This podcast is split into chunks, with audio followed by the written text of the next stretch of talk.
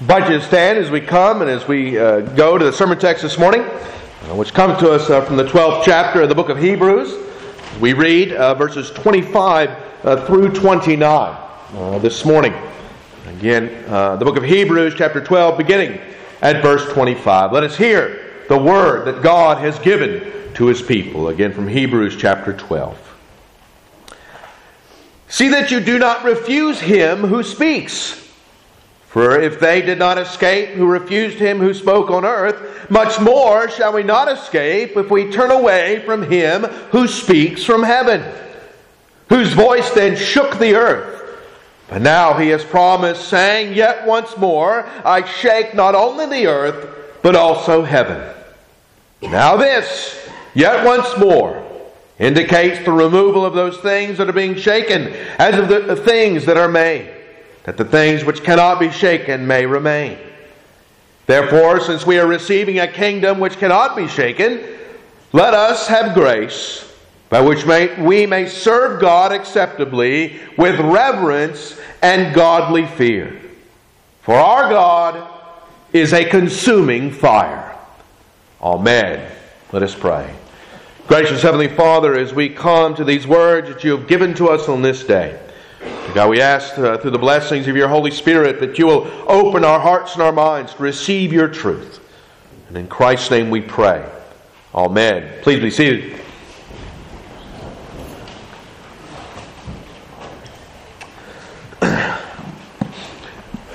many, many uh, moons ago, there was a, uh, a man in the church of the Lord Jesus Christ by the name of Marcion. Now, uh, Marcion uh, was a good man. Uh, by all accounts, uh, he was godly in character. Uh, he paid his tithe every week. Uh, he was well liked by those outside the church. but there was one small problem. You see, Marcion taught that the Old Testament God and the scriptures of the Old Testament were not for the Christian church. That one of the things that Jesus Christ had done was to do away with that age. In fact, uh, Marcion did away with even some parts of the New Testament.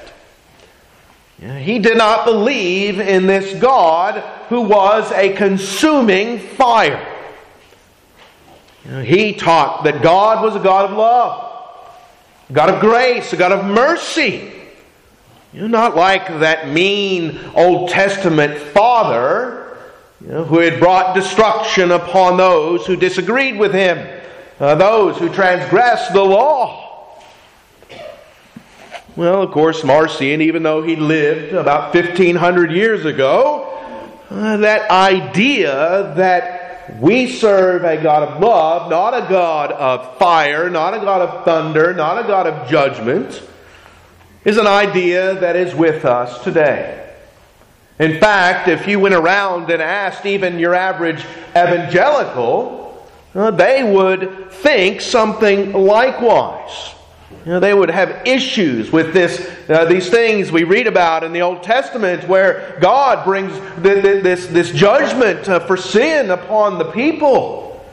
It's so much different than the Jesus that we see in the New Testament. You know, a, a Jesus who forgives, a Jesus who is full of grace and love. Of course, one of the, the problems with that, of course, is not only is it completely antithetical to what the Bible teaches, but of course, it's completely against what Jesus himself says. In fact, if you go and you read your Gospels, you know, there is no uh, person in the history of the world who talks more about hell, more about judgment, more about sin than the Lord Jesus Christ. In fact, that's one of the issues that one of our founding fathers, Thomas Jefferson, had with the Bible. Or some of you may know that Jefferson uh, uh, cut up his New Testament and took out all the references to the bad stuff. In fact, if you go to Monticello, you can see his personal Bible uh, that he called the Sayings of Jesus. And like with most people who don't believe in God, uh, he only kept the stuff that he liked, only kept the stuff he agreed with, the stuff that fit with how he wanted to live his life. Again, Jefferson is not unique in the history of man. You know, many people live like that. You know, they may not physically cut their Bibles up, uh, but they only pay attention to those parts of the Bible that fit with how they think the world should be. So again, while Marcion again lived so long ago and, and Jefferson was, was around so many years ago, this, these ideas are still with us today. In fact, those ideas were in uh, the church to which Paul is writing in the book of Hebrews. And that's what the focus of this passage is this morning. It's reminding not only the Jews, but also the Gentiles that the work that the Lord Jesus Christ has done was not only in keeping with what the God of the Old Testament had prophesied uh, through his prophets, not only what the God of the Old Testament had testified uh, through the words of Holy Scripture, but the words of the New Testament, again, are no different than these uh, words that we hear, especially this morning, from the prophet Haggai, which Paul quotes in this passage. In this idea of judgment for sin, this idea of a God of thunder, a God of a consuming fire, is meant, on one hand, to strike fear in the sinner. It's meant to remind the sinner that they stand in the face of an angry God. A God who is angry with sin, a God who hates sin and a God who has promised judgment for those who continue in sin, and those who live in sin, and those who love sin. That's why Paul again closes his passage by saying, For our God is a consuming fire. And we think uh, of this language of consuming fire, especially as we think of it as, as Paul is laying it out, saying God is a consuming fire. You know, we think, for instance, of Sodom and Gomorrah. As you think back to Genesis 19 and you remember what took place in those cities. You remember the whole scene there with, with Lot and with Abraham interceding on Lot's behalf and, and, and the angels who came into the city. Of course, we know how that story ends. We know that it ends with the fire and the brimstone coming down out of heaven and destroying and laying waste to those cities. We think of the walls of Jericho as they come tumbling down upon the enemies of God. We think of the, uh, the, the, the, priests of Baal at Mount Carmel as they are cutting themselves, as they're shouting out to Baal. We see the Lord God consume them by fire. of course, most directly, when we think of the consuming fire of the Lord our God, we think of the lake of fire itself. We think of the eternal hellfire facing all those who are outside uh, the kingdom of the Lord our God. And of course, one of the differences between Sodom and Gomorrah and hell is that that consuming fire never ends. That consuming fire is for eternity. It's worthwhile this morning as we hear these words from the Apostle Paul that we uh, take a sober thought of these things. Because again, we, we, we, we serve a God who will bring judgment down upon those outside of Christ.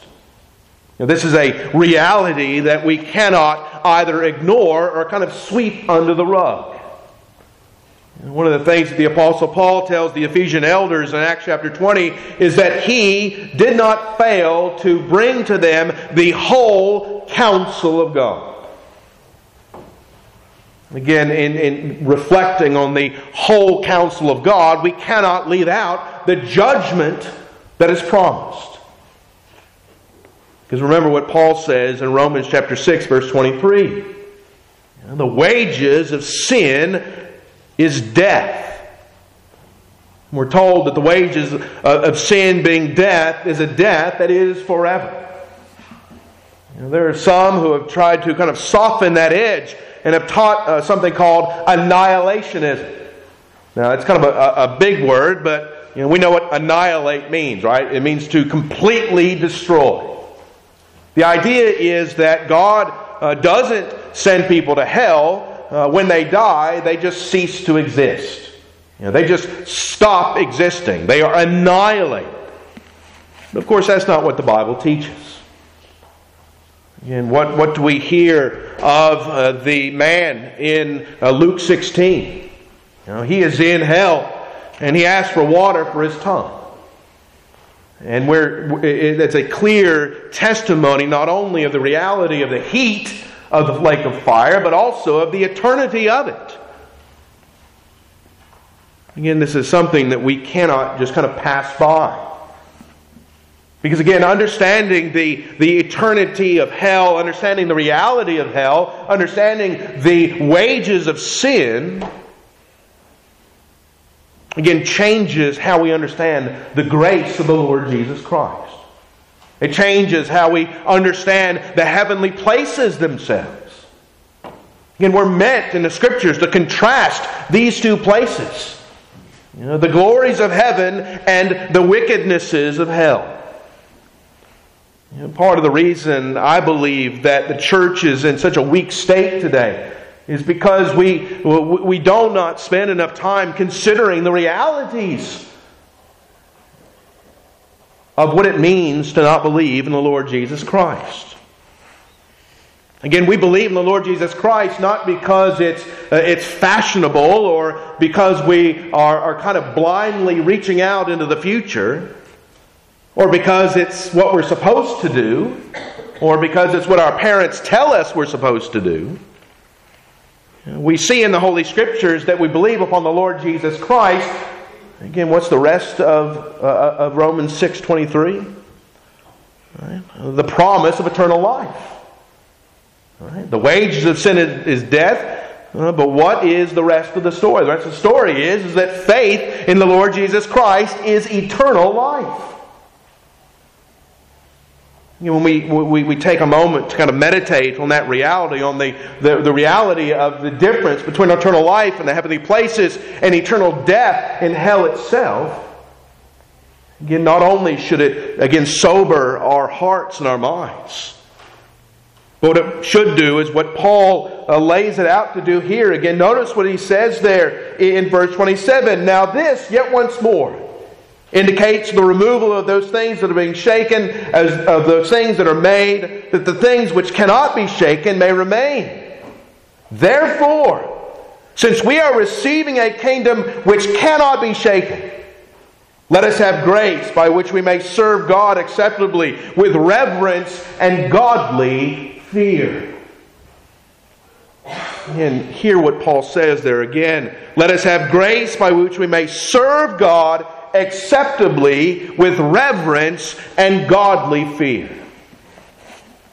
Now, now, think about what those words mean again reverence and godly fear.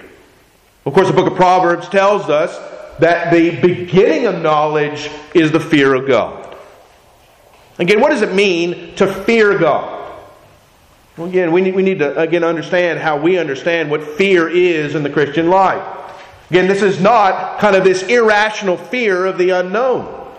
Right? It's not the fear of the things that go bump in the night. It's not the fear of uh, you know, losing something important to you. Right? This is a fear which understands the difference between God and ourselves.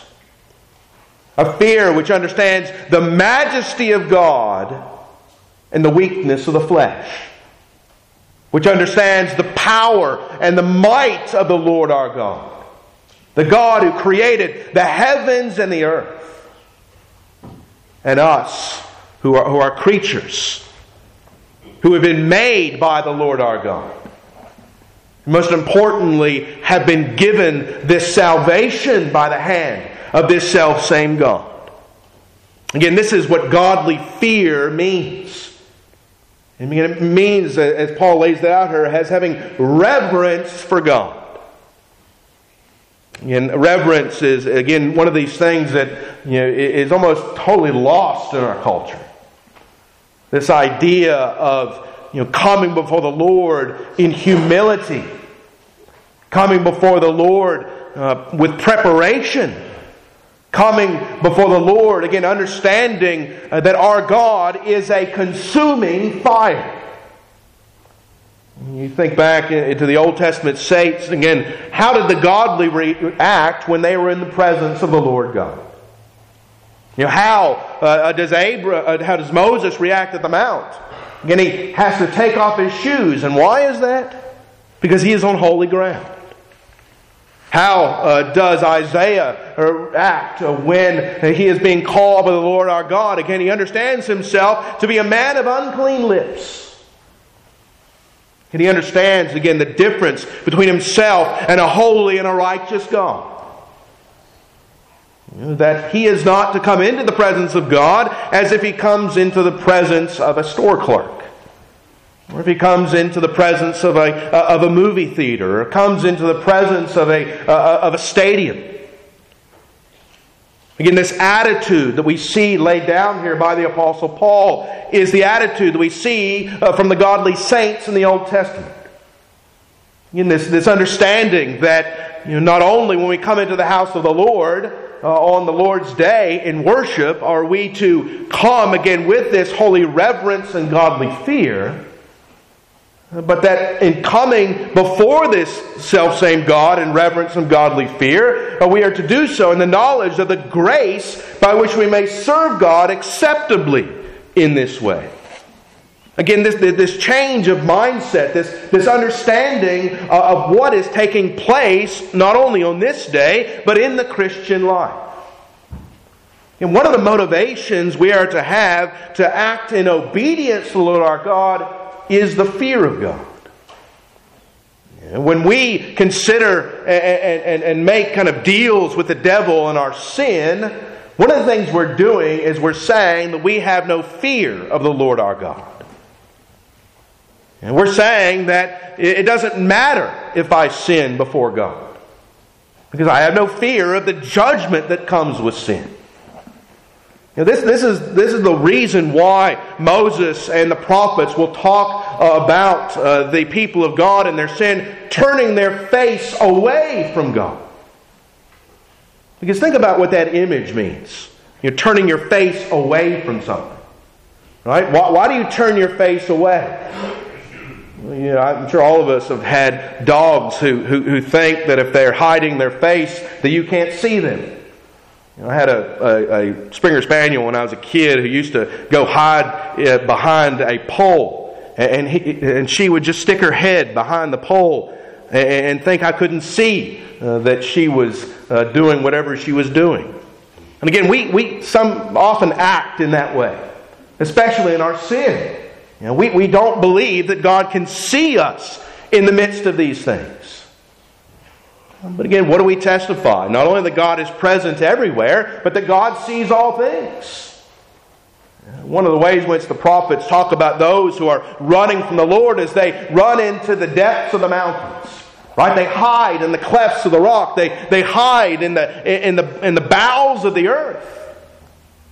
And why do they do that? Because again, they think that God can't see them down there. As if you know, there's an inability of God to penetrate his radar through you know, uh, miles of rock. Again, this idea that Paul is laying forward to the church here in Hebrews chapter 12, again, is reminding them of who they are in the light of who God is. The God is a consuming fire, that He is not a God to be trifled with. Not a God who can be ignored. Not a God who can be slouched off and only called for when you think you need Him. And one of the ways in which the Apostle Paul reminds the people of this truth is by talking about, again, the nature of who they are in light of what God has done for them. Again, look at verse 28 again. It says, Therefore, since we are receiving a kingdom which cannot be shaken. Again, think about the kingdom that we have received. You know, in, in the Gospels, we hear of the kingdom of God, uh, the kingdom of heaven. We hear of this testimony that we are citizens of a different kingdom. Right? That we're pilgrims on the way to a better country. You know, all of these things are reminding us that the kingdom of man is fleeting. The kingdom of man is being washed away. The kingdom of man is being destroyed. But what is happening to the kingdom of heaven? Well, again, the kingdom of heaven is like a man who built his house upon a rock. And the waves hit it, and the waves hit it, and the waves hit it, and it stands strong. Whereas what is happening to the kingdom of man? Well, of course, it's like the man who built his house on, on sand. And the waves came and destroyed it off the face of the earth. Right? The judgment of God has come and wiped this house away. And these things are meant to remind us as we think back to our own baptism, as we think back to the fact that we have been made members of this kingdom. Not by the works of the flesh, not by the hands of men, but purely by the Spirit of the living God. It's one of the points, of course, that John is making at the beginning of his gospel. As he's writing his gospel uh, to those who are, who are questioning uh, not only the divinity of Jesus Christ, but also uh, to those who are wondering why these things have taken place.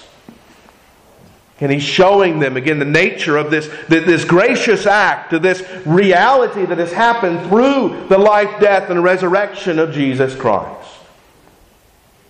Because again, when we think of our salvation, we think of the redemption that has been won at the cross, it could not have happened if our God was not a consuming fire. If our God did not come and consume the sacrifice for sin. You think of the, uh, the, the, witnesses that we have in uh, the books of Leviticus and Numbers and, and, Deuteronomy and Exodus of the establishment of the Old Testament tabernacle and of the temple itself. When you think of the, uh, the way in which the offerings were consumed, not only on the altar, but in the midst of this Old Testament worship.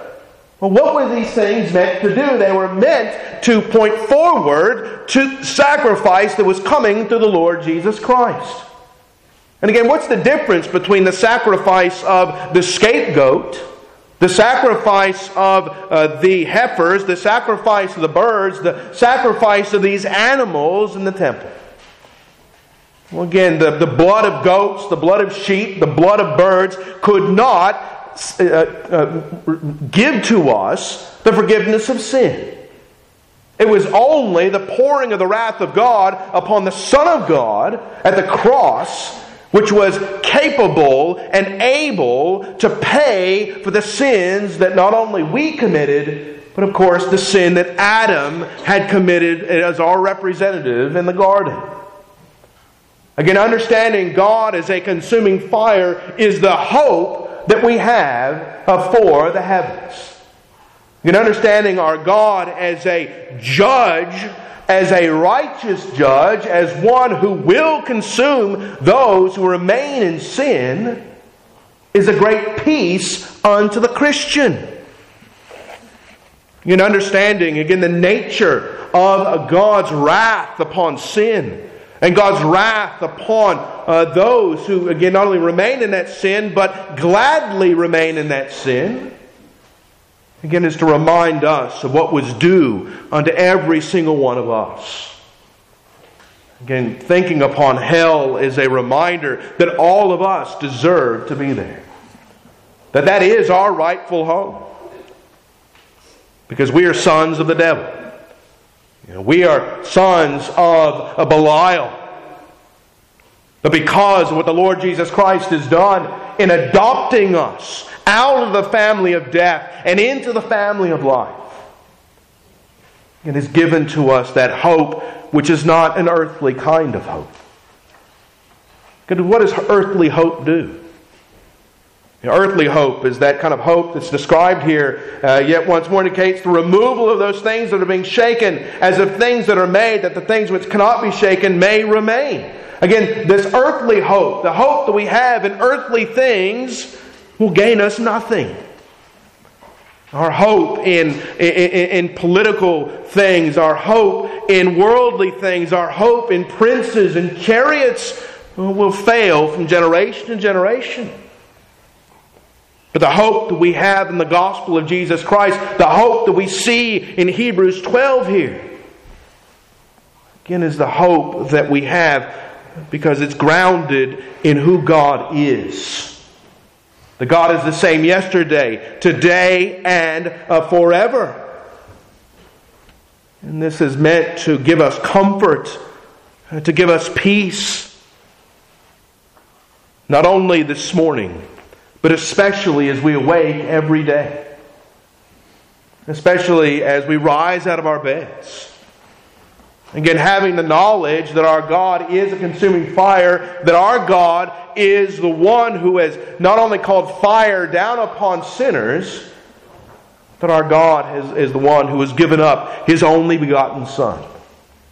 That whosoever believe on him shall not perish, shall receive eternal life. Again, there's, there's great danger to softening the edges of these truths. Because the gospel loses its purpose, it loses its beauty. You know, why would we need a Christ who died as an example for us? Many good stories from, old, from olden times of, of men who have laid down their life for their friends. There's many good examples that we can look back to in antiquity and see a life well lived and a life that we would be wise to follow. Of course, that's not the primary reason that Jesus came. Again, think of the very name Jesus itself. And the idea there, again, God saves. And God has saved us uh, from hell. He saved us from judgment. He saved us from this reality that we read in the Scriptures. It is meant to bring us into, into a, a much clearer understanding of our place in this kingdom that cannot be shaken. Because not only do we enter into this kingdom by the hand of God, but we stay in this kingdom by the hand of God. And there are some today who teach that you get in by grace and stay in by works. You're kind of given a key to the kingdom, and as long as you take care of that key, uh, you, are, you are safe. But the second you lose that key, or the second someone steals it from you, you, know, you are cast out as those who don't have the right kind of garments. You think of that, that parable of the wedding feast. Again, think about who we are in Christ. whose garments do we wear? Whose garments do we have covering ourselves?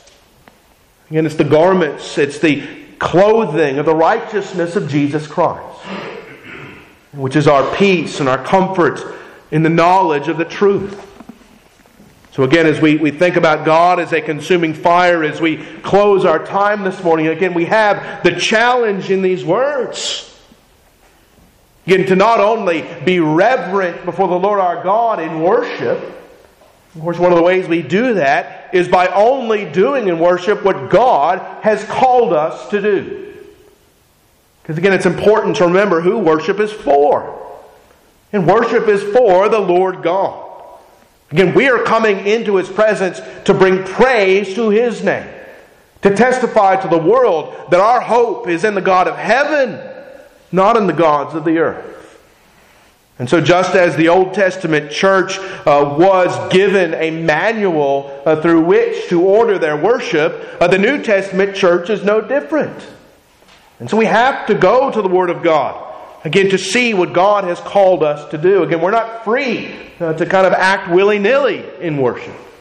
And we can only, again, it's, it's, it's harmful, I think, to only think of this in a negative way. And it's important for us to positively understand the blessing that we have to worship God as He has called us to worship. Likewise, this reverence, this awe, this, this uh, obedience unto the Lord our God, again, it's a great comfort to us as we order our lives. Because again, life is hard enough. It's hard, it's even harder if you act in defiance of the law of God. And God has given to us His law as His wisdom. When we look at the Ten Commandments, they are a reflection of who God is. They're a reflection of His character. Why are we to remember the Sabbath day? Because God rested on the seventh day. Why are we to hallow the name of the Lord our God? Because the name of the Lord our God teaches us everything that we are to know about who our God is. So, brothers and sisters in Christ, as we leave this place this morning, as we go out into a world that, that treats the name of God like, like trash, that treats the wisdom of God like foolishness, let's remember what Paul has laid forward to us, what the Holy Spirit has given to us this day. Therefore, since we are receiving a kingdom which cannot be shaken, let us have grace by which we may serve God acceptably with reverence and godly fear. For our God is a consuming fire. Amen. Let us pray. Gracious Heavenly Father, we give thanks that you